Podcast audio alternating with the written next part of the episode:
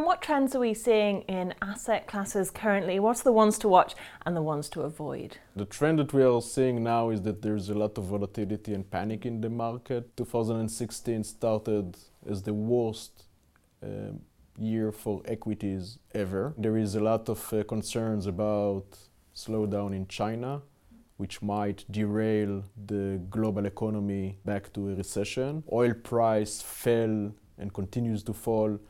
So we thought that it would be a positive on the global economy, but it just went too far, and now people are afraid that this is a sign of a weakening economy. We think it's more of a supply issue, not demand issue, but many people take that as a demand issue. The Fed in the US is struggling whether to continue to raise rates, and the US economy might fall back into a recession at some point. Well, they will fall into a recession at some point because recessions are part of life. The question is when. There is a lot of volatility uh, these days in the market.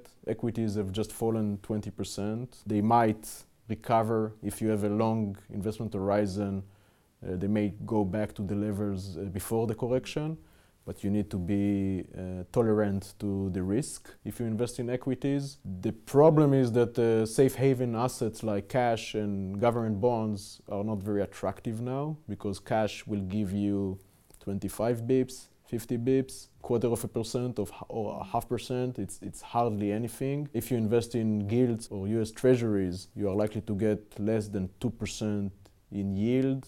And if yields are going to move up eventually, you are going to make capital losses. So your safe haven assets are not really doing much for you.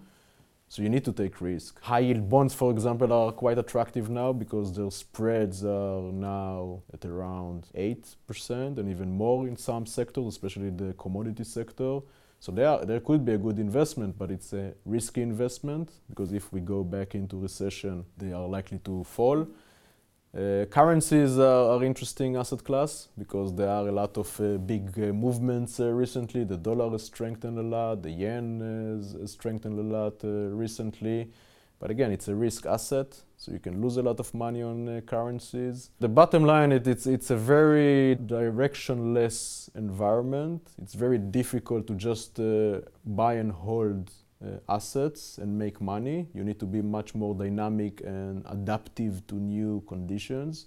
You know, in the 1980s and 1990s, all you needed to do is just buy your equities, buy your bonds, and enjoy a secular rise in, in both. But these days are probably gone. Since 2000, we had two big bear markets in 2000 and 2008. Then we had a recovery since uh, 2011, but this year it seems that the recovery is losing steam. And uh, in this volatile environment, uh, you have to be much more dynamic and, and, and selective how you invest.